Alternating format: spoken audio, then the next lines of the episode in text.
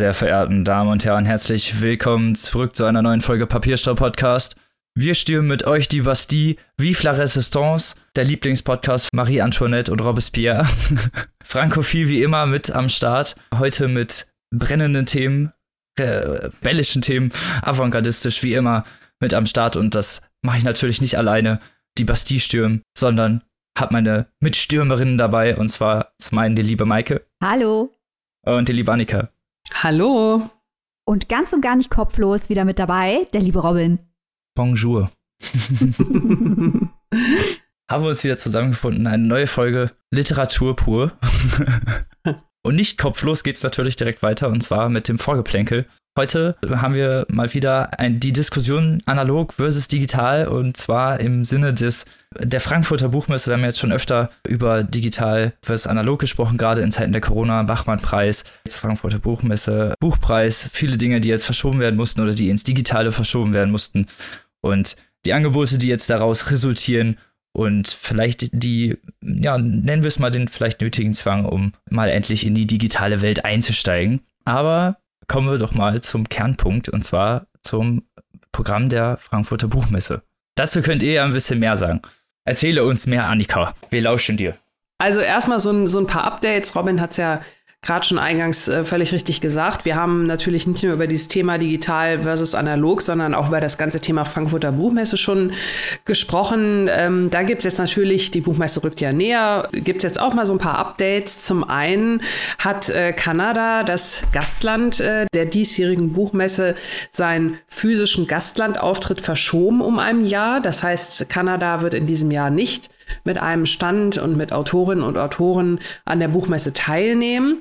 Und das bedeutet auch, dass sich auch die ganzen anderen Ehrengäste-Länder der kommenden Jahre jeweils um ein Jahr nach hinten verschieben werden. Das haben die also alle miteinander abgesprochen. Sprich, Kanada wird dann im kommenden Jahr dabei sein, 2021, und dann geht es die nächsten Jahre weiter mit Spanien, Slowenien und Italien. Also das ist die eine Neuerung, dass es halt ja keinen Gastlandauftritt in diesem Jahr gibt. Dafür sind jetzt auch einige Verlage doch wieder bei der Buchmesse dabei oder sind dabei. Einige hatten wir ja schon, als wir das letzte Mal darüber gesprochen hatten, genannt, die sich nicht beteiligen wollten. Aber jetzt haben zumindest die Verlage Aufbau, CH Beck, Klettkotter und Surkamp bekannt gegeben, dass sie sich alle zusammen mit einem Gemeinschaftsstand an der Frankfurter Buchmesse beteiligen. Ja, da ich meine, das sind natürlich relativ große Namen, also jetzt nicht gerade die unbekanntesten, sage ich mal. Und wenn diese vier, äh, vier Verlage also sich zusammen Gemeinschaftsstand nehmen, dann kann man natürlich auch davon ausgehen, schön, dass sie da sind, aber dann ist das Ganze natürlich auch in einer deutlich abgespeckteren Version, als man es von ja, Buchmessen ohne Corona, so will ich es mal nennen, gewohnt ist. Das vielleicht mal so ein, zwei News ähm, zum Thema, wer kommt, wer kommt nicht. Und äh, das betrifft natürlich in erster Linie die Menschen, die die Buchmesse also wirklich analog, sprich richtig in Person besuchen. Und auch da hatten wir ja schon mal drüber gesprochen, dass das halt so halb-halb so eine Mischform ist. Und die andere Seite, die, die, die digitale, das Konzept wurde jetzt auch vorgestellt. Maike, wie sieht's denn da aus? Also wie Robin angesprochen hat, gibt es da ja viele interessante Neuerungen, die man eigentlich nur begrüßen kann. Also auch die virtuellen Lesungen, die wir jetzt in der Corona-Zeit erlebt haben, haben wir auch schon über Thorsten Nagelschmidt gesprochen, Bela B. Felsenheimer gesprochen, die da mitgemacht haben. Oder auch den Bachmann-Preis, der dann digital umgesetzt worden ist. Da sind ja viele Aspekte zutage getreten und viele Umsetzungsformen, die es dann auch Leuten möglich gemacht haben, sich zu beteiligen und mit dabei zu sein, die es nicht schaffen würden, physisch bei solchen Programmen dabei zu sein sein. Also seien es Leute, die vielleicht nicht anreisen können, die im ländlichen Raum wohnen, die alleinerziehend sind, die körperlich eingeschränkt sind. Es äh, gibt ja tausende Gründe, die hatten auf einmal viel größere Möglichkeiten zu partizipieren. Und das gilt es natürlich aufrecht zu erhalten. Andererseits ist natürlich fraglich, inwiefern man die physische Anwesenheit und das direkte Treffen mit anderen Bücherfreaks wirklich ersetzen kann. Denn durch diese digitalen Formen hat man natürlich auch festgestellt, was einem eigentlich alles fehlt, wenn man nicht physisch hingehen kann. Interessant wird jetzt, wie das im diesjährigen Programm der Buchmesse sich niederschlagen wird. Die ARD-Messebühne, die es ja immer gibt, die wird da sein. Äh, Aspekte wird da sein. Das blaue Sofa wird da sein, das ja traditionell schon einiges digital macht, aber die bauen das wohl auch aus. Der Ehrengast Kanada wird mit einer virtuellen Präsenz da sein, sagt hier die Pressemitteilung des Börsenvereins bzw. der Messe. Wie das dann de facto aussehen wird, wir werden es erleben. Ich meine, das ist immerhin besser als gar nichts, aber mal Margaret Atwood in echt sehen, das wäre schon was gewesen, wovon zumindest eure drei Podcaster hier wirklich geträumt hätten. Oh, äh, keine Frage, keine Frage. Und es wird auch Panels geben, also Industry Panels, wo die Fachleute aus dem Publishing miteinander sprechen. Es wird Networking geben für Blogger und so weiter. Und das soll alles digital stattfinden. Match Me If You Can, Business-Kontakte. Also man hat sich da schon große Mühe gegeben und versucht, da zu ersetzen, was sich ersetzen lässt. Und man muss natürlich sich vor Augen halten, dass das alles auch ein riesengroßer finanzieller Schaden ist, der hier so oder so eintritt und den es auch zu begrenzen gilt. Weil wenn man reich werden will, steigt man sowieso nicht in die Verlagsbranche ein. Und äh, wenn es diese Branche dann auch noch besonders trifft durch Corona, ist es natürlich hart. Die Frage ist jetzt, Robin, werden wir dort auflaufen oder werden wir nicht dort auflaufen? Wir werden natürlich aus Sicherheitsmaßnahmen nicht dort auflaufen, weil es einfach natürlich wahrscheinlich viel zu wenige Plätze zum einen gibt und zum anderen wir uns das einfach sparen, weil es nicht unbedingt ratsam ist, zu der tätigen Zeit finden wir zumindest das Haus zu verlassen und sich dann auf so einer Messe, selbst wenn sie dann in solchen geringfügigen Maßen stattfindet, zu beteiligen, weil der solche Ausbruchsgefahren doch relativ stark sind, auch wenn man da versucht, natürlich diese Plätze einzuhalten. Wir wissen, glaube ich, alle, wie das im Praktischen aussieht, dass da im Supermarkt die Leute links und quer und rechts aneinander vorbeilaufen und da anderthalb Meter Abstände zum einen oft nicht eingehalten werden können und zum anderen oft auch nicht eingehalten werden zum einen das Gesellschaftliche, aber andererseits finde ich es natürlich eine schöne Sache, dass es digital dann überhaupt so weit erufert wird. Wir leiden natürlich auch darunter, dass wir dann nicht da zusammen hin können. Also wir sind ja auch Leidtragende dieser ganzen Geschichte. Ja. Aber mhm. Aber immerhin zeigt das so ein, ja, einen digitalen Wandel, der nötig ist und stattfindet. Es ist natürlich schade, dass es jetzt in so einer ad hocen Zwischentür- und Angel-Version sein muss, weil das Ganze natürlich in der Sinne noch nicht ausgereift ist wahrscheinlich und solche Konzepte natürlich auch einfach Zeit brauchen, um sich irgendwie zu etablieren, gerade natürlich auch sozial Fuß zu fassen. Sind wir mal ehrlich, die Buchbranche jetzt so unglaublich aktiv ist, Social Media mäßig. Also schon, aber naja, es Loch Luft nach oben, nennen wir es mal so. und viele wissen bei sowas dann natürlich auch nicht, dass solche Sachen digital stattfinden. Und ich glaube, generell wäre es natürlich eine tolle Sache, wenn das weitergeführt wird, auch nach dieser Corona-Zeit damit auch mehr Menschen an diesen Messen teilnehmen können, die es vielleicht sonst nicht könnten, einfach aus Zeitgründen, aus, ja, vielleicht auch einfach Lokalisationsgründen, weil man nicht durch halb Deutschland fahren möchte, um einen Tag an einer Messe teilzunehmen, in völlig vollen Hotels, die halt wirklich sehr viel Geld kosten, sondern vielleicht auch einfach digital stattfinden kann. Und je mehr man natürlich den Leuten außerhalb der Messe präsentiert, desto mehr kann man auch Aufmerksamkeit generieren, ohne dass man Menschenmassen in irgendwelche vollen, verschwitzten Hallen locken muss.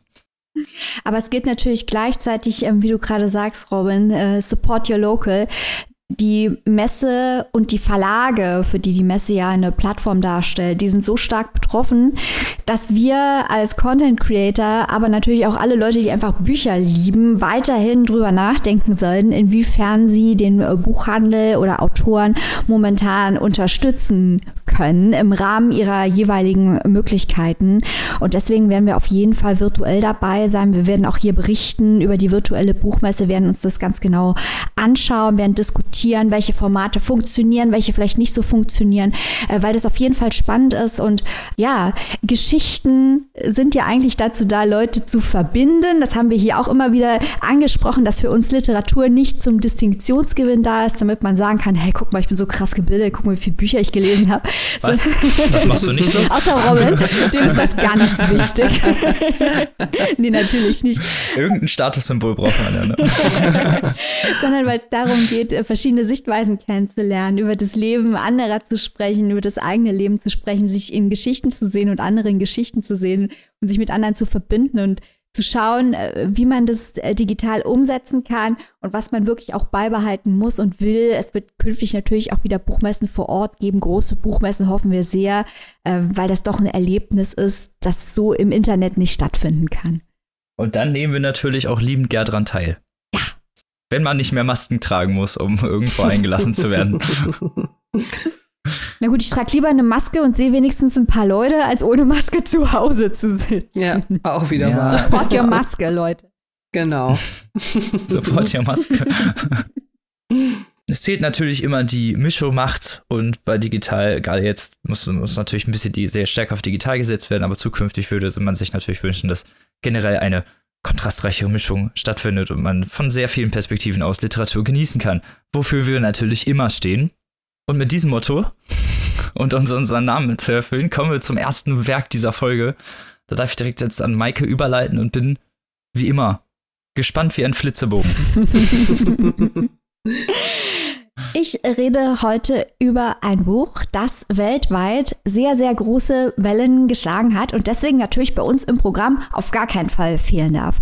Dieses Buch, um jetzt hier mal einen Spannungsbogen, äh, der Robins Spannung gerecht wird, aufzuspannen, äh, war auf der Shortlist oh. des Women's Prize for Fiction, des Jalak-Preis, äh, des Hindu Times Literary Prize, der Longlist des Dylan Thomas Prize, ein Guardian Buch des Jahres, ein Daily Telegraph Buch des Jahres, ein Observer Buch des Jahres, ein Financial Times Buch des Jahres und so weiter und so fort. Äh, wir reden heute über ein Own Voices Werk eines ganz besonderen Kalibers, nämlich über den Roman Schläge, ein Porträt der Autorin als junge Ehefrau von Mina Kandasamy.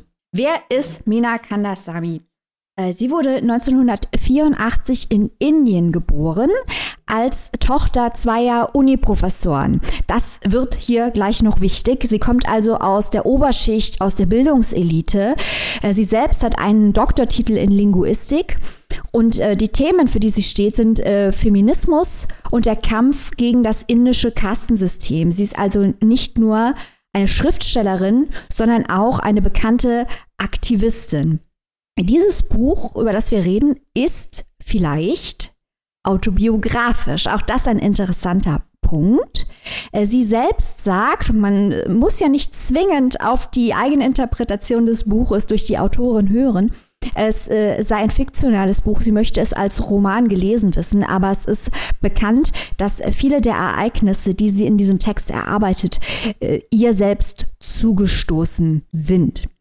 Reden wir doch einfach mal über die Ereignisse, die in diesem Buch gespiegelt werden. Es wird aus, aus der Ich-Perspektive einer Frau geschrieben, die eine Misshandlungserfahrung hinter sich hat. Es wird also erzählt aus der Rückschau. Ganz am Anfang des Buches kommt diese junge Frau zurück zu ihren Eltern. Sie hat Läuse, ihre Füße sind äh, komplett zerstört und geschunden. Sie sind in einem schrecklichen körperlichen Zustand. Sie ist geflohen von ihrem Ehemann der sie misshandelt hat. Die Protagonistin ist, wie Mina Kandasamy, Schriftstellerin und nach einer enttäuschten Liebe verliebt sie sich mit Mitte 20 neu in einen Unidozenten, also auch einen sehr gebildeten Mann aus der indischen Oberschicht.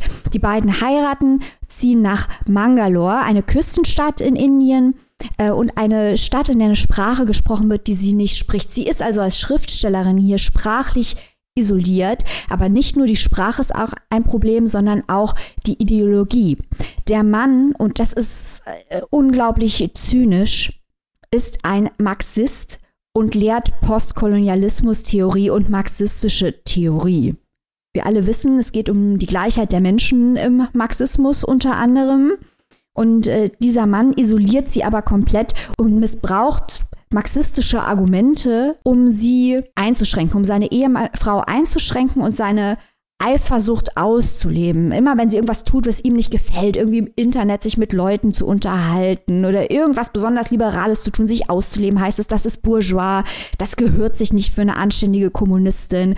Und äh, das ist nicht im Sinne des Klassenkampfes. Und man merkt, dass es aber eigentlich vorgeschobene Argumente sind, um seine eigene Kontrollsucht auszuleben. Und diese Eifersucht und Kontrollsucht und auch verbale Missbrauch, der wird immer stärker und kippt schließlich komplett in Gewalt und auch regelmäßige Vergewaltigungen, die diese junge Ehefrau in Mangalore erlebt. In der Umwelt stößt sie auf wenig Verständnis.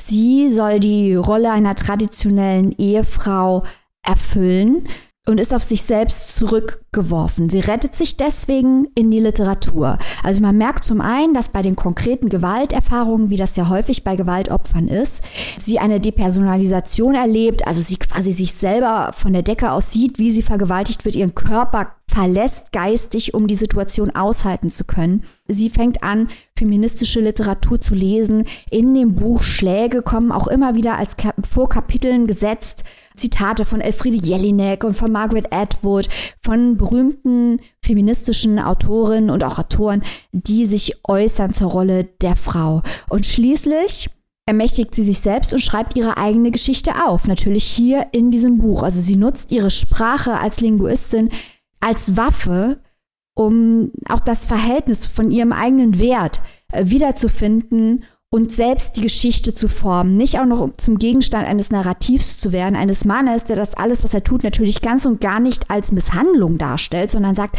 ich helfe dir ja besser, eine bessere Frau zu werden. Und er schreibt sogar Toxische Männlichkeit hoch 10, ein Gedicht, in dem es heißt, When I hit you, Comrade Lenin weeps. Also äh, komplett verblendet der Mann. Die Charaktere, alle Hauptcharaktere bleiben namenlos. Es hat also alles ein, es weist darauf hin, dass Kandasamy was sagen will, was über ihre eigene Geschichte oder auch hier ein Kippbild über die Geschichte der Protagonistin hinausgeht und größere Probleme der indischen Gesellschaft ansprechen möchte, nämlich die toxische Männlichkeit, die sie auch an Beispielen wie zum Beispiel, dass Politiker unverheiratet sein sollen und wie sie dargestellt werden, um wählbar zu sein und auch an verschiedenen anderen Beispielen von Gewalt gegen Frauen, Witwenverbrennung und so weiter darstellt. Und dass sie über ihre Geschichte oder die Geschichte der Protagonistin eigentlich etwas sagen möchte über Indien und was sich dort ändern muss. Und das Interessante, wie gesagt, ist, dass die Menschen, die der Protagonistin hier nicht helfen, dass es gebildete Menschen sind und dass der Mann, der sie unterdrückt, die Gleichheit der Menschen lehrt und Postkolonialismus lehrt und die Befreiung der Menschen lehrt, aber seine eigene Ehefrau brutalst vergewaltigt, bis sie eben schafft, das ist jetzt kein Spoiler, weil wie gesagt, das erfahren wir ganz am Anfang, der Situation zu entfliehen. Und eine ganz besondere Ebene dieses Buches ist die Sprache. Und zwar schafft es Kandasamy, das ist ja eine, muss ich nicht dazu sagen, eine ganz schreckliche, furchtbare Geschichte. Sie hat so einen, einen Witz da drin noch und einen Sarkasmus, mit dem man merkt, dass sie offenbar durch diesen Sarkasmus es geschafft hat, mit der Situation umzugehen und auch ihre Würde zu bewahren. Durch die Sprache, die sie nutzt, um das, was ihr passiert ist, zu beschreiben, auch indem sie sich lustig macht über diesen Ehemann, äh, der so armselig ist, dass er es nötig hat, seine Frau auf diese Art und Weise zu behandeln. Quasi ihm sprachlich komplett den Respekt verwehrt, den er versucht hat, in sie reinzuprügeln, um es mal ganz direkt zu sagen. Und diese Sprache, dieser Ton, der ist, wenn man das liest, als außenstehende Person auch ein Stück weit schockierend, dass sie es quasi schafft, solche Ereignisse in einem solchen Tonfall zu erzählen. Und dann gibt es auch wieder sehr, sehr ernste Stellen, wo sehr lang und sehr explizit auch über diese Gewalterfahrungen gesprochen wird. Und das sind dann auch Stellen, die muss man wirklich aushalten können. Ich lese hier mal ein paar Sätze vor. Sie denkt also drüber nach, warum macht ihr Mann das überhaupt? Und sie sagt, das ist das Ziel seiner Vergewaltigung, von all diesem harten Sex.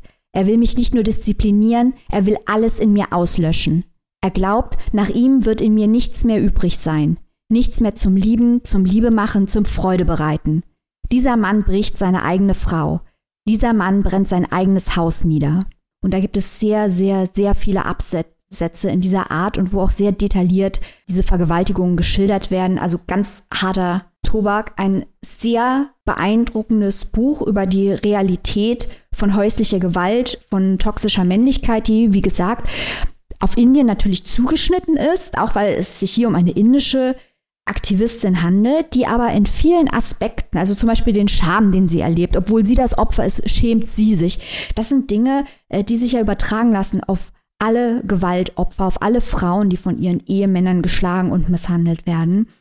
Ganz, ganz beeindruckendes Buch, wenig überraschend, dass es weltweit äh, so groß wahrgenommen wurde. Und ich hoffe natürlich sehr, dass es in Deutschland jetzt ähnlich breit besprochen wird, weil es ein wichtiger Beitrag zur feministischen Literatur ist aus einem Land, das hier mal abgesehen von den Werken von vielleicht Arundhati Roy noch nicht ausreichend literarisch wahrgenommen wird.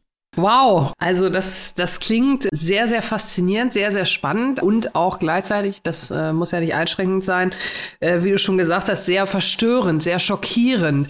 Also so wie du das alles geschildert hast mit diesen ganzen Parallelen, man weiß nicht so richtig, wie viel ist da jetzt biografisch oder nicht. Es gibt sehr viele Hinweise. Ähm, meinst du, ist es nicht nur in dem Buch so, dass sich die Frau durch ihre Worte selbst ermächtigt, sondern äh, dass die Autorin das gewissermaßen auch äh, in ihrem echten Leben irgendwie gespiegelt hat, also platt formuliert, dass sie sich das mal alles so von der Seele geschrieben hat?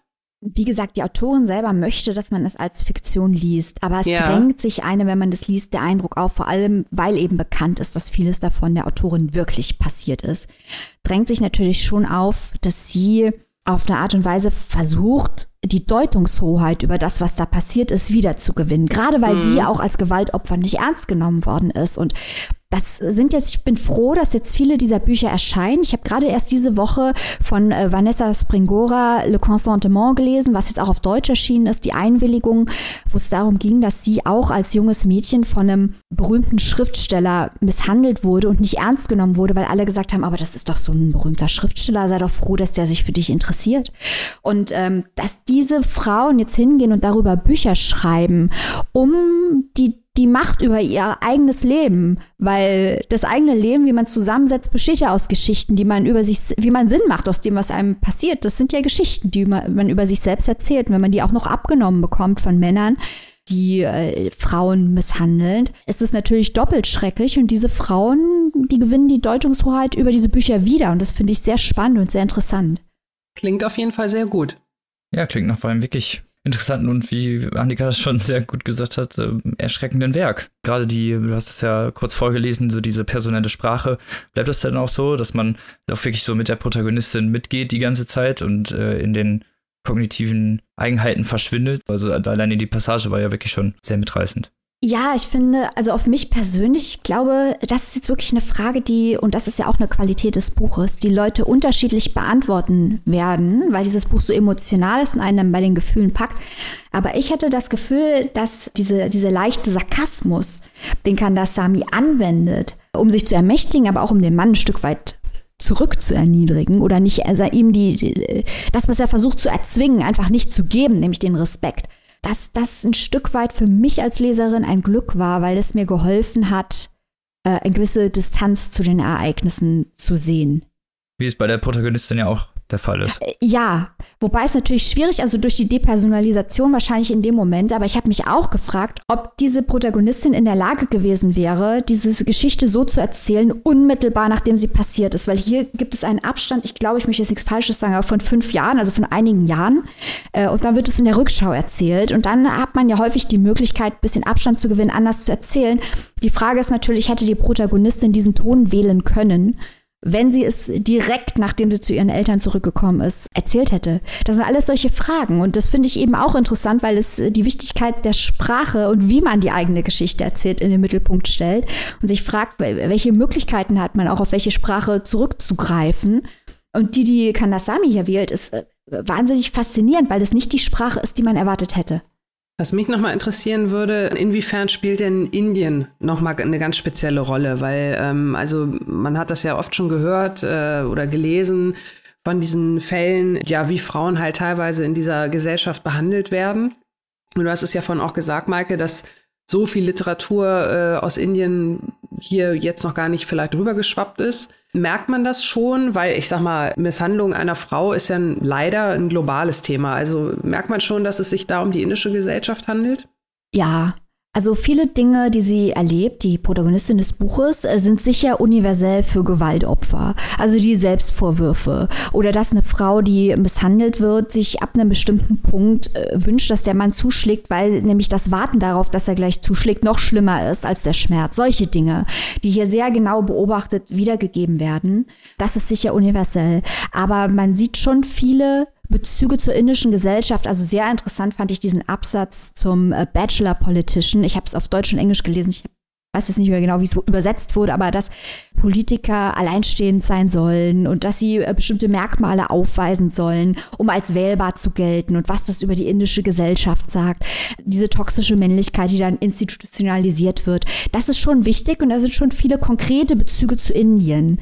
Aber es ist nicht so, dass hier jetzt die Gesellschaftsanalyse im Mittelpunkt steht, sondern das ist eher wirklich eher um das Setting zu beleuchten, in welchem Kontext quasi das dieser Frau jetzt passiert. Oder um es andersrum zu sagen, ein konkretes Beispiel für die Auswirkungen dieser Gesellschaft, dieses gesellschaftlichen Klimas auf eine einzelne Frau. Und eben nicht das, was wir als Klischee uns vorstellen würden, nämlich die arme Frau mit dem ungebildeten Ehemann, äh, wo man verbal nicht in der Lage ist, sich auszutauschen. Und deswegen gibt es auf die Zwölf das richtige Klischee, sondern das sind hochgebildete Leute, äh, die Gewalt zur Machtdemonstration gezielt einsetzen, um die andere Person zu zerstören und gefügig zu machen. Hm. Wow. Ja, ich habe euch ein bisschen sprachlos. Ja, ich, ich sehe euch zum ersten Mal sprachlos. Ähm, aber dieses Buch ist wirklich, es ist natürlich kein Spaß, das zu lesen. Klar, aber es ist unglaublich beeindruckend, weil es eben zeigt, was Literatur kann, was Literatur leisten kann und was der Unterschied ist zwischen einem Zeitungsartikel über Gewalt gegen Frauen in Indien und einem Buch, einem Roman darüber. Ähm, das zeigt äh, Mina Kandasamy. Und wie gesagt, diese Sprache, die sie gewählt hat, das ist, macht es doppelt äh, verstörend und überraschend. Ich kann nur empfehlen, mal zu diesem Buch zu greifen und sich dieses unangenehme Thema genauer anzuschauen und äh, kann für Leute, die sich für feministische Texte interessieren, und ich weiß, das sind bei uns einige, wir hatten ja auch schon einige feministische Texte im Podcast, kann ich sagen, dass in diesem zweiten Halbjahr diesen Jahres noch ein ganz, ganz großes Buch aus Amerika auf Deutsch erscheinen wird über äh, sexuelle Gewalt gegen Jugendliche. Und das werden wir auch im Programm haben. Kleiner Schwenk in die Zukunft. Genau. Wo kann man sich denn dieses brillante Werk zulegen? Schläge, ein Porträt der Autorin als junge Ehefrau von Mina Kandasamy ist erschienen bei Culture Books im Hardcover und kostet 22 Euro, übersetzt aus dem Englischen. Mina Kandasamy hat es auf Englisch im Original geschrieben, von Karen Gerwig. Und die keimfreie E-Book-Edition ist erhältlich für 14,99 Euro. Ja, Leute, dann lauft mal los und äh, besorgt euch dieses brillante Werk. Es ist natürlich immer hart, solche Lebensbiografien zu lesen, aber man lernt ja auch immer draus. Ne? Und gerade wenn man das so einnehmend verarbeitet würde, dabei geht es ja bei Literatur. Und damit kommen wir zum nächsten Werk dieser Folge. Und zwar zu Annika. Ja, ähm, ich habe heute ein Buch mitgebracht von Delphine de Vigan. Und zwar heißt das nach einer wahren Geschichte. Ich habe ja von Delphine de Vigan hier vor einigen Wochen schon mal ein Buch vorgestellt. Dankbarkeiten hieß das. Und ich weiß nicht, ob ihr euch daran erinnert, das fand ich auch eigentlich ganz gut. Das hat so eine mittelmäßige Bewertung von mir bekommen. Was zum einen daran liegt, dass halt alle Bücher von Delphine de Vigan sich auch an dem jetzt hier heute zu, äh, zu besprechenden Buch ähm, messen lassen müssen, weil nach einer wahren Geschichte war das allererste Buch von Delphine de Vigan, das ich von ihr gelesen habe. Das hat so ein bisschen mein ähm, französische Autorinnen entdecken Trend eingeläutet, weil es mich wirklich so von den Socken gehauen hat. Ähm, ja, und deswegen möchte ich es heute nochmal vorstellen. Und ähm, es ist ein Buch, das ich wirklich jedem ans Herz legen möchte, weil es äh, zum einen ganz, ganz toll geschrieben ist von Delphine de Vigan. Sie hat ja wirklich einen ganz tollen Stil. Es ist gewohnt äh, sehr, sehr schön übersetzt von Doris Heinemann. Äh, das ist ja wirklich ein tolles, äh, auch ein tolles Gespann von Autorinnen und Übersetzerinnen. Das passt immer gut. Und dieses Buch ist vor allem äh, für Menschen nochmal extra zu empfehlen, die ähm, ähnlich wie ich oder auch Maike und Robin, also wie auch wir hier im Podcast, gerne mal hin und her schwinken. Zum einen zwischen Romanen und äh, zwischen Sachbüchern oder um die englischen Begriffe mal zu nehmen, halt zwischen Fiction und Non-Fiction. Und äh, da hatten wir ja nun auch in den letzten Wochen auch einige Bücher, sei es das, was Maike gerade vorgestellt hat. Da geht es ja auch so ein bisschen um das Thema, was ist jetzt der Autorin passiert, was ist oder was ist überhaupt echt passiert, was wurde hinzugedichtet. Ähm, erinnert euch, wir hatten ähnliche Geschichten, sei es Edna O'Brien, die über die verschleppten Mädchen in Nigeria ähm, geschrieben hat, oder Ulla Lenze, die über ihren Onkel geschrieben hat. Oder gerade letzte Woche erst Laura Prescott über die Entstehungsgeschichte von Dr. Chivago geschrieben hat. Und Delphine de Vigan ähm, setzt dem Ganzen noch so ein bisschen die Krone auf. Und auch da wieder ganz viele Parallelen zu dem Buch, was Maike gerade vorgestellt hat. Worum geht es hier in, nach einer wahren Geschichte? Also es geht um eine Schriftstellerin, die zurückhaltende Delphine, die soeben einen großen, großen Bestseller geschrieben hat und jetzt sozusagen vor ihrem nächsten Buch sitzt. Also an dieser Stelle kann man sozusagen schon mal den ersten Cut machen. Wir haben die Schriftstellerin Delphine im Buch als auch als Autorin. Wir haben sie ein Sie hat ein, ein großes Buch geschrieben, das ein großer Erfolg wurde. Ähm, da geht es um ihre Mutter. Auch das ist genau das, was Delphine Vigan, die Autorin, gemacht hat. Und nun ist also diese Autorin in dem Buch, die der schreibenden Autorin doch wirklich sehr ähnelt, äh, in einer kleinen Schreibblockade. Und sie ist halt sowieso ein, ein sehr zurückhaltender Typ. Äh, nach ihrem Bestseller wollten natürlich alle möglichen Leute, die Branche, sie war der neue Shootingstar, Interview hier, Besprechung da, Lesung dort. Und sie möchte eigentlich lieber ja, das Ganze eher so ein bisschen von außen betrachten. Also das fällt ihr nicht ganz so leicht, da in ihren neuen Status als Star-Autorin reinzuwachsen. Und ähm, dann lernt sie auf einer Party L kennen. Also L wird konsequent im ganzen Buch als L Punkt abgekürzt. Ähm, wir wissen also nicht, wer L ist, der Buchstabe L, L wie Ludwig sozusagen. Und wir wissen nur, dass es sich halt um eine Frau handelt, die Delphine auf einer Party kennenlernt und bei den beiden als Freundinnen wohlgemerkt, ja, es ist so ein bisschen wie, wie Freundschaft, Liebe auf den ersten Blick, wie man das sagen will. Also die kommen irgendwie ins Gespräch und es klickt sofort und man unterhält sich über Familie und Freunde und Bücher und man trifft sich und geht was trinken und was essen und ins Kino. Also eine Freundschaft, die sich entwickelt, wo man das Gefühl hat, die beiden, das passt irgendwie so richtig gut zusammen. Und ja, das Verhältnis wird halt immer intimer und dann fragt Elle irgendwann, Mensch, Delfin, wie sieht's denn hier aus? Ne, du hast doch so ein tolles Buch geschrieben. Was hast du denn als nächstes in petto? Woran schreibst du? Woran arbeitest du? Und Delfin ähm, erzählt ihr, dass sie also als nächstes einen Roman schreiben möchte, nachdem er ihr erstes Buch an die Geschichte der Mutter angelehnt war. Und Elle ist also enttäuscht, um nicht zu sagen entsetzt. Sie sagt also, wie kannst du denn jetzt deine Zeit mit einer Geschichte verschwenden, die du dir ausdenkst? Ähm, eine Autorin muss immer was Wahres schreiben und was Echtes und alles andere ist doch nur ausgedachter Quatsch und so weiter und so fort. Und sie macht ihr also regelrechte Vorwürfe und Delphine, die ja, hatte ich eingangs schon gesagt, sowieso eher so ein zurückhaltender Typ ist, zieht sich sozusagen noch mehr in ihr Schneckenhaus zurück und ähm, das Ganze spitzt sich so zu, dass sie also diese Schreibblockade, sie kann überhaupt nichts mehr schreiben, nicht mal mehr einen Einkaufszettel. Und Elle übernimmt quasi alles für sie. Also Elle beantwortet ihre E-Mails, sagt die Lesung ab, die Interviews und äh, kommuniziert mit dem Verlag, alles im Namen von Delphine. Und die Grenzen verschwimmen immer mehr. Also die Grenze zwischen Fiktion und, und Nicht-Fiktion, die ja von Anfang an da ist, verschwimmt jetzt auch zwischen den beiden Frauen immer mehr. Man weiß überhaupt nicht. Also man fängt an zu spekulieren beim Lesen. Man kennt ja nun einige Geschichten, Gibt es diese L überhaupt? Ist das ausgedacht? Äh, ist das eine, eine Stalkerin? Ist Delphine? Hat die irgendwie Vision oder wie oder was? Also es, es ist total spannend. Die beiden Teile, das Buch ist in zwei Teile ähm, geteilt. Die sind auch äh, sehr passend benannt. Der erste Teil nennt sich Verführung und der zweite Teil Depression. Das gibt ja auch schon mal so einen Hinweis, in welche Richtung die Geschichte geht. Beide Teile sind auch mit einem wirklich absolut treffsicheren Zitat von Stephen King eingeleitet, was also auch ganz toll passt. Und ähm, ja, also dieses Buch, man, man denkt viel nach, man denkt nach über ähm, natürlich die Entwicklung da an sich. Ne? Erster Punkt, was es war, was es nicht war in der Geschichte. Was ist da mit dieser merkwürdigen Frau los? Äh, wer nimmt da wen in Besitz oder wie oder was? Wieso kommt der Fiend da anscheinend auch aus dieser Nummer nicht raus? Kein anderer kennt Elle. Also es ist wirklich alles völlig mysteriös. Man denkt natürlich vielleicht auch so ein bisschen an Fight Club oder äh, Six Sense oder solche Sachen. Es könnte alles Mögliche sein. Und ähm, wie der Fiend de Vigan, also die echte dahinterstehende Autorin, das erzählt, ist wirklich absolut spannend und spektakulär. Ich habe noch nie vorher so ein Buch gelesen.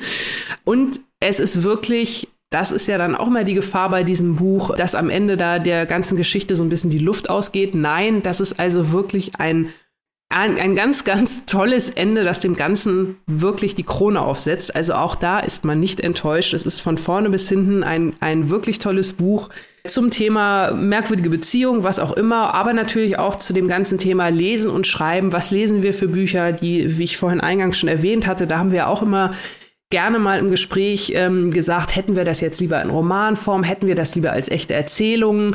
Ähm, das hat ja immer je nach Geschichte, je nach ähm, Autor, Autorin Vor- und Nachteile. Mal geht so besser, mal geht so besser. Also diese ganze Thematik ist auch in diesem Buch ja vereint, wo es wirklich immer halt um äh, Fiction versus Non-Fiction geht. Ja, für Bücherfreunde, für Bücherfreundinnen und für alle, die so spannende Geschichten mögen, es ist wirklich was ganz, ganz anderes. Aber dieses Buch wirklich, wenn ich das Wort mal benutzen darf, ist schon so ein kleiner Mindfuck. also es löst was aus, es macht Spaß, damit zu re äh, rätseln und mitzulesen. Und ähm, ja, wie gesagt, absolute tolle Empfehlung von mir. So, jetzt seid ihr auch sprachlos, oder? Also es ist ja so, dass offenbar die Parallele zwischen meinem Buch und deinem Buch ist, dass beide Autorinnen sich selbst in das Buch reingeschrieben haben, auf die eine oder andere Weise. Mhm. Und man weiß nicht, inwiefern, ja, inwiefern ist es jetzt eine fiktionale Protagonistin oder eine echte, oder die echte Autorin. So, ich bin selbst schon ganz verwirrt. Ähm, hat sich denn Delphine Vigan dazu geäußert? Hat sie ein paar Tipps gegeben oder lässt sie uns alle im Dunkeln tappen? Nein, also das bezieht sich, äh, deswegen habe ich das Ende vorhin so ausdrücklich gelobt, weil dieses Ende ähm, ist zumindest für die, für die Geschichte schlüssig. Ich kann das jetzt nicht besser erklären, weil ich es überhaupt nicht spoilern möchte, um Gottes Willen. Nee, auf keinen Fall. Aber ähm, am Ende sitzt man da wirklich und denkt, ach, das ist ja jetzt nicht wahr. Also wirklich, man hatte echt so einen Moment und es ist also auch das ähm, sehr cool. Man kann über das Ende darüber hinaus dann aber trotzdem noch weiter spekulieren, ne? Mhm. Hat sich die Autorin vielleicht jetzt die ganze Zeit sowieso so ein bisschen lustig über mich gemacht? Also es ist, ähm, es beschäftigt einen auch noch, wenn man damit durch ist. Das klingt aber auch so, wir haben letzte Woche uns hier ja groß und breit ausgelassen, wie großartig experimentelle Literatur ist. Das heißt aber, dass äh, dieses Buch auch ein Stück weit experimentell ist, weil es mit unseren Erwartungshaltungen und mit Erzählformen spielt, oder? Ja, ja, das kann man, das kann man auf jeden Fall sagen. Also das trifft es sehr genau. Das würde ich auf jeden Fall sagen. Es spielt mit den Erwartungen. Man ist wie gesagt die ganze Zeit am Knobeln und äh, man glaubt gar nicht, was da so alles passiert. Also zur Erzählform kann ich auf jeden Fall noch äh, sagen, auch da wieder die Parallele zu deinem Buch, dass es auch aus der Ich-Perspektive der Autorin oder der Delfin geschrieben ist tatsächlich. Also es äh, ist halt auch noch mal so, äh, dass man da natürlich auch noch mal so, ein, so eine zusätzliche Schiene quasi hat, äh, weil man irgendwann natürlich anfängt sich zu fragen, na, wie verlässlich ist diese Erzählerin denn jetzt überhaupt? Ne? Mhm. Ne? Wer weiß, wenn die gar nicht äh, wenn Elle jetzt wirklich irgendwie quasi ihre, ihre äh, Schreibblockade manifestiert in einem Geist ist, keine Ahnung. Oder man hat auch schon überlegt, L. Punkt, äh, so hat wohl auch der Vorname ihrer Mutter äh, begonnen, hat auch mit einem L bekommen. Ist das jetzt die, die, die Mutter oder ist L irgendwie ist das die Leserschaft, äh, Leserschaft äh, generell, äh, Le Lecteur auf Französisch. Also es gibt da zig Überlegungen und ähm, das ist jetzt auch nicht gespoilert, weil euch werden wahrscheinlich beim Lesen noch ein paar andere Sachen einfallen. also so gesehen passt das natürlich äh, auf, in allen Belangen zum Thema experimentell. Ja, das würde ich schon sagen. Das klingt wirklich interessant, auch diese genau fiktionale Version des Charakters, wo, wo dann der eine den anderen übernehmen muss. Wie ist das denn? Ist das so realistisch irgendwie eingeflossen oder weiß man halt schon die ganze Zeit, wer da wer ist und ähm, die Rätselhaftigkeit erschließt sich eher im Lesergeist? Also nicht, dass das schlecht wäre. Äh, nee, nee, also du hast ähm, sowohl als auch. Also du, du hast verschiedene Theorien. Aber ähm, das Ende erklärt es dann zumindest, also wie gesagt, es ist wirklich echt schwer, schwer das äh, zu erklären, aber es ist wirklich ein Ende mit einem ganz, ganz tollen Twist der gewissermaßen dann auch ausreichend Aufschluss gibt. So möchte ich es vielleicht formulieren. Okay. ja, das ist ja wichtig, dass man irgendwie so ein, zu, zu so einem Final, ja, ja. finalen Punkt Das auf kommt. jeden Fall. Wo kann man sich denn dieses geniale Werk zulegen, wenn man denn diesen genialen Twist auch lauschen möchte?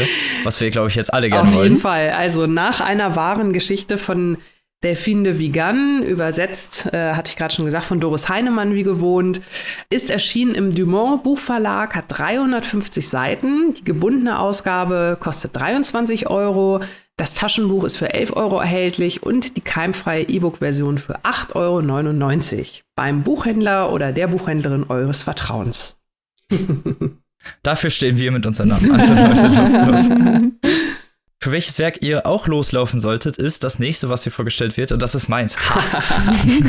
ich muss jetzt hier brechen mit fiktionaler Version des Autors und Gegenautors und Parallelversionen von seiner selbst, denn mein Buch ist Unten am Fluss oder auch Watership Down. Den meisten wahrscheinlich durch den Zeichentrickfilm von Martin Rosen aus dem Jahre 78 bekannt und wahrscheinlich bei ganz vielen, mit denen ich gesprochen habe oder die bei dem Foto auf Instagram Kommentare hinterlassen haben, ein kindliches Trauma hinterlassen haben. Das arbeiten wir jetzt mit dir durch, Robin. Ja, Komm, ja. erzähl genau, mal. Das, das ist schön, dass wir dieses Heute Trauma sprechen wir drüber. können. genau, das ist nämlich auch einer der Gründe, wieso ich dieses Buch bestellt habe und mir zuführen wollte, weil es so ein frühes Trauma ist mit diesem Film, der definitiv nicht für Kinder gemacht ist, wegen bestimmter Eigenheiten, auf die ich hier nicht unbedingt eingehen möchte, aber jeder, der den gesehen hat, weiß, was ich meine. So viel schon mal dazu. Da unten am Fluss oder Watership Down ist von Richard Adams geschrieben und erschienen im Jahre 1972. Das heißt, wir haben es hier mit einem Klassiker zu tun. Puh. Lass den Staub von den Bücherregalen. Es handelt sich dabei um einen Debütroman. Das heißt, wir haben hier, wir ja mit einem Debütroman und einem direkten Weltklassiker zu tun. Ich meine, wie viel kann man da, da muss man ja als Autor noch dran anknüpfen. Ne? Alle im Buch erwähnten Orte existieren auch in der Realität, beziehungsweise haben zum Erscheinen des Buches in der Realität existiert. Heute ist das leider bebaut. Kommen wir nämlich mal zum Inhalt, bevor ich jetzt hier weiter äh, im ominösen rumstochere. und zwar geht es in der Geschichte um Hazel und Fiverr, zwei junge Rammler. Nein, das sind keine promisken Typen, die durch alle Clubs ziehen. Das sind zwei junge Kaninchen. Ich weiß, was ihr alle direkt gedacht habt. beiden leben in einem Gehege. Äh, in New Hampshire, England spielt es mit relativ strengen hierarchischen, hierarchischen Gesellschaftsformen. Es gibt ein Oberhaupt, ein Oberkaninchen, wie es genannt wird, äh, das da den Ton angibt. Und es gibt zum einen einmal äh, Oswalla, das sind sowas wie die Leibgarde, die Oberen der Gesellschaft und einmal Outskirter. Outskirter sind die Außenseiter, die dürfen oft nicht ins Gehege, wenn es zu voll ist, sie müssen draußen schlafen und sind generell ja, eher so zweit- oder eher fünftrangig, wenn es um die Klassifizierung im Gehege geht. Zu diesen Outskirtern gehört auch Fiverr, der aufgrund seiner schmächtigen Körperform und nennen wir es mal leicht verrückten Art einfach nicht zum Oswaller taugt, zumindest der Ansicht des Oberhauptes nach. Äh, denn die Oswaller zeichnen sich vor allem durch körperliche Stärke, durch militärische Zwecke, so als also gute Soldaten, wenn man es genau nimmt. Und der Autor erklärt sehr oft auch, wie die Kaninchenhierarchien geregelt sind und dass es in jeder, in jedem Gehege irgendeine Hierarchie geht, die auf irgendeinem Art von ja, Ebene fußt, auf sei es Künstler oder Militär oder sonstige Positionen, Politik oder Macht oder Familie in irgendeiner Weise da vorherrschend ist. Das Ganze beginnt mit einem Albtraum von Fiverr, dass das Gehege in Gefahr ist und äh, alle Kaninchen vernichtet werden und bei einem schlimmen Angriff sterben. Denn sie laufen an einem neuen Bauschild vorbei, was sie nämlich nicht wissen und auch nicht lesen können, ist, dass demnächst dort bebaut werden soll. Also das Ganze als Baugrundstück ausgezeichnet wurde und damit der Kaninchenbau in Gefahr gerät. Wir haben es hier halt mit einem klassischen Abenteuerroman zu tun, wie man es vielleicht schon gemerkt hat. Also Pfeiffer träumt und überzeugt seinen Bruder Hazel, davon, das Gehege zu verlassen und in Richtung der naheliegenden Hügel zu fliehen. Hierbei sind sie nicht alleine, es gibt noch mehrere äh, andere Kaninchen, die mit den Zuständen nicht zufrieden sind oder auf Paivas Vision setzen und sich denen anschließen, unter anderem halt auch zwei der aus Walla zugehörigen namens Bigwig und Silver und ein etwas eher unbeholfener Gesell namens Pimpkin, der auch zu den Outskirters gehört Zudem noch äh, der etwas zurückgezogene Dandelion und der schlaue Blackberry. Man merkt auch schon an den Namen, es ist sehr naturell gehalten, das Ganze. Also wir haben es hier mit einem naturellen Epos zu tun im, im Gewand einer Tierparabel. Sehr interessant gemacht. Und damit bricht halt auch schon die große Reise los. Die wollen äh, das Gehege verlassen und als, als sie das Gehege verlassen wollen, werden sie von einer Patrouille aufgehalten und sollen verhaftet werden. Wobei es zu einem Intermezzo kommt und die Truppe flieht. Also alle Brücken sind abgebrochen. Man muss die spärliche Reise antreten und viel wie das so ein Kaninchen ist, für so einen Menschen sind natürlich so ein Kilometer ist nicht weit, aber für so ein kleines Kaninchen sind schon mehrere hundert Meter wie ein Marathonlauf und auch kleine Hindernisse wie ein Bach, der nur mehrere Meter breit ist, werden zu unüberwindbaren Hindernissen. Diese ganzen Gefahren müssen sie überwinden. Sie müssen zum Beispiel, wie ich schon gesagt habe, einen Fluss überwinden und dabei auch noch Verletzte hinüber schaffen. Sie müssen einem hungrigen Raben entkommen und den sogar noch angreifen, um dann zu flüchten. dann müssen sie ein Feld durchqueren, also ein beackertes Feld äh, und haben dann Angst vor den Menschen, weil die natürlich wenig auf die Kaninchen geben und eine Straße überqueren. Zudem kommen natürlich Verletzungen und Streit dazu, Angst und Unnahbarkeit, weil ja diese Gruppe entgegen ihren Instinkten eigentlich handelt. Kaninchen leben normalerweise in Gehegen und verlassen die eigentlich nicht.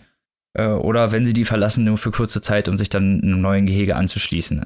Die ganze Gruppendynamik ändert sich in diesem Fall auch, weil Hazel, der eigentlich so als Anführer gilt, weil er die Idee hat und Fiverr äh, generell zu verrückt ist, um, um mit den Leuten vernünftig zu kommunizieren und auch generell die sozialen Spannungen wenig versteht, ist Bigwig, der mit seiner brutalen Art und ja etwas raubeinigen Version auch schnell mal handgreiflich wird und äh, dann aufkeimende Zweifel im Keim mit Gewalt erstickt.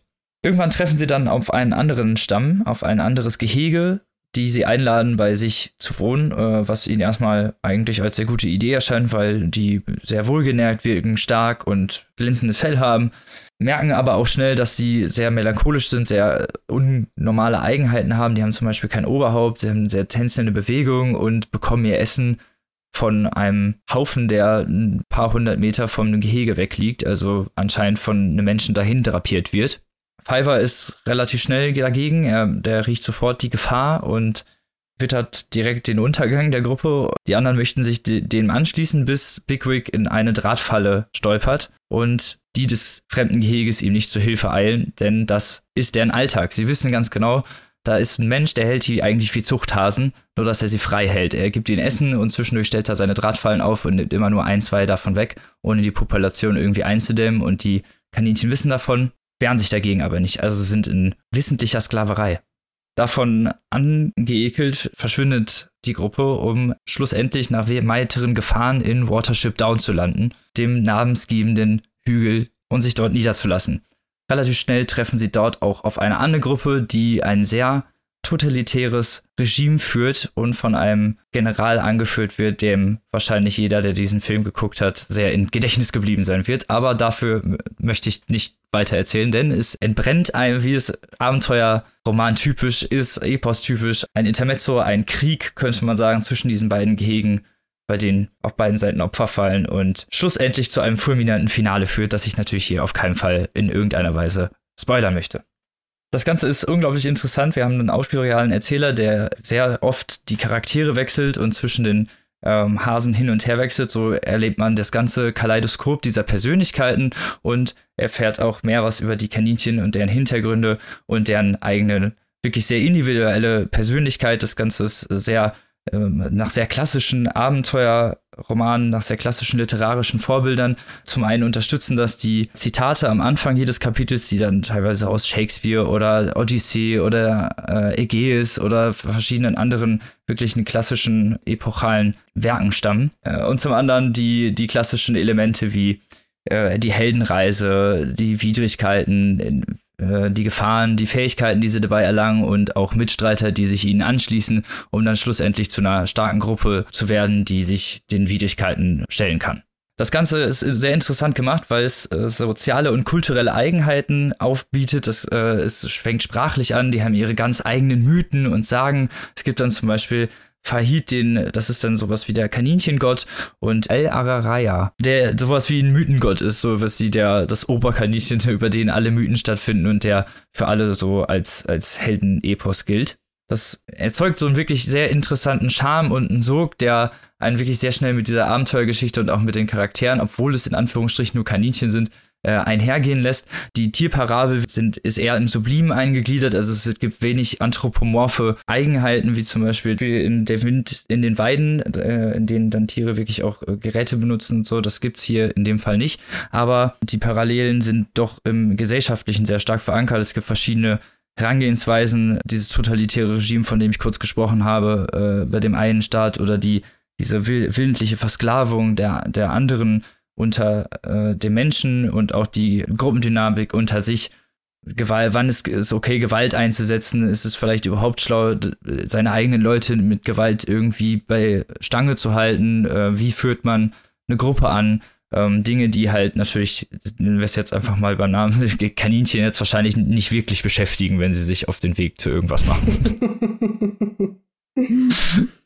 Und da ist natürlich die Parallel, äh, Parabel sehr stark dann wieder präsent, wenn man sich das auf das bezieht, weil es um menschliche Emotionen geht, um Krieg, um Verlust, um Opferbereitschaft und um den harten Kampf nach dem eigenen Stückchen von Glück. Und deswegen ist dieses Buch so genial und ich kann es nur jedem empfehlen, wirklich zu lesen, weil man mit dieser Geschichte mitlebt, man lebt mit diesen Charakteren, man leidet mit ihnen, man ist in diesem ganzen naturellen Sog gefangen. Das ist mit so einem sehr nebulösen Naturschauspiel unterlegt, in dem sehr oft nicht nur die Namen, sondern auch die Metaphern mit blümeranten Anspielungen unterlegt sind und sehr farbenfroh die Geschehnisse porträtieren. Deswegen kann ich es nur jedem empfehlen. Das ist wirklich ein sehr tolles Buch, was ich so in der Art nicht erwartet habe. Ich kann mich aber auch wirklich an den Film nicht mehr erinnern, deswegen kann ich es nur jedem empfehlen. So, jetzt bin ich fertig.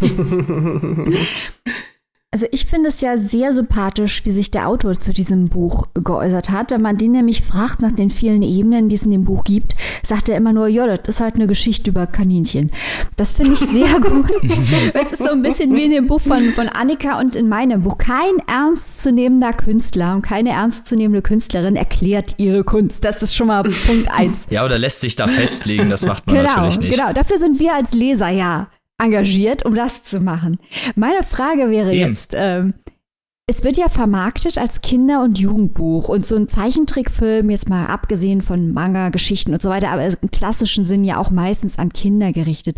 Ist das so ein bisschen wie Reinecke Fuchs, also dass es quasi eine Fabel ist, die man Kindern vorliest, aber eigentlich kann man nur als Erwachsener wirklich verstehen, was da passiert? Nein, definitiv nicht. Also ich glaube, dass genau Kinder und Jugendliche mit dieser Geschichte genauso korrelieren können, wie das Erwachsene auch tun. Nur, dass man vielleicht noch so eine mehr, ja, nennen wir es mal ein paar mehr Ebenen dahinter durchschauen kann, weil es dann halt um diese politischen Eigenheiten geht, die man als Kind natürlich nicht mhm. versteht, aber es sind ja trotzdem omnipräsente Themen. Also, ne, die Art von Versklavung oder auch die Unterdrückung, das sind ja einfach Sachen, die auch Kinder verstehen können schon. Und die werden auch jetzt in der Art nicht so gewalttätig geprägt, dass man das nicht vorlesen könnte. Es wäre vielleicht nur sinnig, sich das einmal kurz anzugucken, weil es gibt doch schon durchaus Passagen mit Blut und Folterszenen nenne ich es einfach mal, die, aber noch relativ abgeschwächt. Also eher ein Jugendroman würde ich es nennen, als ein Kinderbuch. Wird alles noch in erträglichem Maße eingeflochten und ist dabei auch sehr unpolitisch. Also es wird jetzt nicht in irgendeine Weise wirklich gedeutet, sondern es wird halt nur gezeigt, was die Ausläufer davon sind und nicht, in, äh, nicht lange darauf irgendwie Zeit verschwendet, jetzt noch irgendwelche Hintergründe mhm. zu erklären oder sonstiges zu machen. Das, was man wirklich merkt, ist, dass Adams gegen Tierquälerei war und das merkt man auch an seiner Arbeit. Der war Zeit seines Lebens, hatte sich für viele Sachen gegen Tierquälerei eingesetzt und war Angestellter des, des vorläufigen Umweltministeriums, was heute das Umweltministerium ist. Und das, das ist das, was man im, dem Roman auf jeden Fall anmerkt. Denn wenn Fallen gestellt werden und der Mensch wird generell zwar mystifiziert von den Kaninchen, aber die Auswirkungen sind doch meistens sehr dramatisch. Also da werden dann ganze Gehege mit Giftgas getötet und Fallen gestellt und generell wird sehr wenig auf das Leben von einem Kaninchen gegeben. Aber es hat jetzt kein politisches Programm oder keine Absicht, also nicht wie Farm der Tiere oder so. Nein, okay. auf keinen Fall. Nein, nein. Ich, ich wollte auch kurz äh, auf Farm der Tiere eingehen. Und zwar lustigerweise, Robin, du hast ja äh, ganz am Anfang erzählt, ähm, dass viele oder dass es viele auch gibt, die jetzt vielleicht gar nicht unbedingt das Buch kennen unten am Fluss, sondern halt diesen Film und äh, der quasi mehrere Generationen äh, Kinder oder Jugendlicher vielleicht so ein bisschen traumatisiert wird. Genau das war nämlich bei mir tatsächlich Farm der Tiere oder Animal Farm. Ähm, das war mein äh, Jugendtrickfilm mit Tieren, der mich traumatisiert hat. Wer hat denn daraus einen Jugendtrickfilm gemacht? Das ist doch schon keine gute ja, Idee. Ja, vielleicht, vielleicht äh, ist das ja irgendwie so ein bisschen entweder Team Watership oder Team äh, Animal Farm. Ich weiß es nicht genau. Aber es ist natürlich äh, völlig richtig, äh, wie Maike auch gerade schon gesagt hat, Farm der Tiere von George Orwell ist natürlich weitaus politischer. Trotz alledem, äh, ich weiß nicht, ob es damit zu tun hat. Ich muss gestehen, ich habe äh, Watership Down unten am Fluss noch nicht gelesen und schlimmer, ich habe auch noch nicht mal den Film gesehen, bewusst, vielleicht mal hier oder da ein Fetzen. Ich weiß, absolute Wissenslücke. Aber dadurch, dass ich ähm, auf der einen Seite halt Farm der Tiere wirklich mehrfach als Kind äh, und auch als Jugendliche gesehen habe, immer wieder aufs Neue schockierend war und auf der anderen Seite auch als Kind sehr gerne die Serie mochte, als die Tiere den Wald verließen, wo es ja auch jetzt nicht nur um Kaninchen, aber auch um verschiedene Tiere geht, die halt aus Umweltschutzgründen ihr angestammtes Revier verlassen müssen. Ähm, ich würde jetzt mal sagen, Watership Down, so wie es sich anhört, würde wahrscheinlich genau in die Mitte von diesen beiden Werken passen. Also entweder würde ich da eine schöne Reihe vervollständigen oder ich hätte dann einfach zu viele Tiere. Was würdest du mir raten? Kaninchen gehen immer oder? Ach, finde ich nicht. Ich finde Tierparabeln gehen immer, gerade wenn sie in so einem schönen Abenteuerroman verpackt ist. Und politisch ist es jetzt wirklich nicht so, es reiht sich da wahrscheinlich genau in die Mitte ein und nimmt aber auch nicht wirklich Kurs darauf, was ich meine. Äh, Orwell ist ja eigentlich eine politische Kritik gepackt äh, in eine ja. Tierparabel. Das haben wir hier nicht der Fall. Wir haben es hier wirklich äh, mit einem klassischen Abenteuerroman zu tun, der auch speziell darauf getrimmt ist, ein Abenteuerroman zu sein und äh, diesen Epospfaden zu folgen und nicht politische Aussagen zu tätigen. Na denn. Genau, deswegen kann ich es halt empfehlen, weil es halt nun mal so herrlich vielleicht auch unpolitisch ist und der Autor dann in keinster Weise irgendwie Partei ergreift. Und das ist ja auch mal ein bisschen erfrischend. Naja, wobei, wenn es so ist, wie du sagst, äh, dass er ja auch so ein bisschen, äh, weiß ich nicht, inwiefern sich das dann im Buch widerspiegelt. Du hast ja gesagt, dass er auch Umweltaktivist ist. Ähm, wenn sich das auch irgendwie im Buch widerspiegelt, ähm, würde ich ja jetzt dann nicht sagen, dass das Buch komplett unpolitisch ist, mhm. weil das natürlich auch eine Meinung ist. Nee, da hast du natürlich vollkommen recht. Das ist um die Vertreibung der Tiere und auch um äh, das skrupellose Benutzen des Bauplatzes und die daraus resultierende ja, zum Teil Auslöschung und zum Teil Vertreibung der gesamten Flora und Fauna ist natürlich durchaus mhm. ein Thema. Ja, dann Bücher gern. mit Haltung wollen wir ja immer haben. Ja, ja. Und dann Eben. ist es ja, äh, man weiß ja nicht, wie sich das mit dem Klimawandel noch auswächst. Es sind ja nicht nur Menschen, die unter den Bedingungen leiden und dann eventuell auch irgendwann flüchten müssen, weil gewisse Gebiete nicht mehr bewohnbar sind. Das wird den, der Tierwelt dann ja genauso gehen. So gesehen ist es ja auch jetzt, so viele Jahre später nach der Ersterscheinung, leider immer noch ein sehr aktuelles Buch. Vollkommen richtig. Aber ich kann es nur empfehlen, man muss nur ein bisschen Zeit mitbringen, weil äh, ja, 656 Seiten lesen sich nicht mal eben so. Ich kann das bestätigen.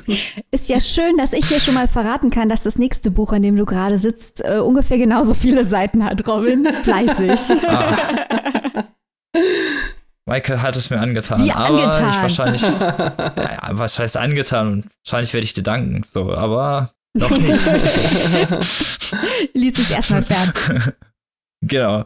So, falls ihr dieses äh, geniale Werk unten am Fluss erstehen möchtet, könnt ihr das tun im Ulstein Verlag für 14 Euro im Taschenbuch. Es gibt leider keine keimfreie E-Book-Version davon. Ich habe extra nachgeschaut. Da müsst ihr leider euch die Maske aufsetzen und in den Buch laden. Aber naja, man möchte sich auch mal zwischendurch ein bisschen wie Batman fühlen. Ich meine, dafür ist die Corona-Zeit ja auch mal da. Support your local. Genau, und vielleicht äh, bietet euer Buchladen das ja an, dass ihr es schon mal bestellen könnt, das Buch. Falls es nicht vorrätig ist, dann müsst ihr es nur noch abholen, dann geht das auch ganz flott. Vollkommen richtig. Und damit sind wir am Ende dieser Folge angelangt. Wir hoffen natürlich, dass ihr bis hierhin sehr gut unterhalten wart, dass ihr drei tolle Bücher habt, die ihr euch jetzt holen möchtet und wollt. Los, lauft in den Laden. Hypnose abgeschlossen. Damit kommen wir zum kleinen Teaser für nächste Woche mit drei kurzen Worten, Liebe Maike, fang doch mal an. Also ich sage Kurzgeschichtensammlung, Wiederentdeckung und Melancholie. Uh, uh. da bin ich mal gespannt. uh. Und was hast du dabei, mein, lieber Annika? Ja, ich habe dabei, meine drei Worte sind Donauschifffahrt, Vater und Debüt. Uh. Uh. Nice. ich habe Frankreich, Tragikomik, Kinobesitzer. Oh la la. Uh, wieder multimedial unterwegs hier. Ab geht's, Leute. Da wisst ihr schon mal ein bisschen zumindest, worauf ihr euch nächste Woche freuen könnt. Wir hoffen natürlich wie immer, dass ihr einschaltet, wenn es wieder heißt, die drei Literaturprofis von um die Ecke hauen euch Bücher um die Ohren. Ganz bescheiden. So griffig, ne? Ja, ja. So griffig. Und damit wünschen wir euch eine schöne Woche. Lest was Tolles. Bis nächste. Tschüssi. Tschüss. Tschüss.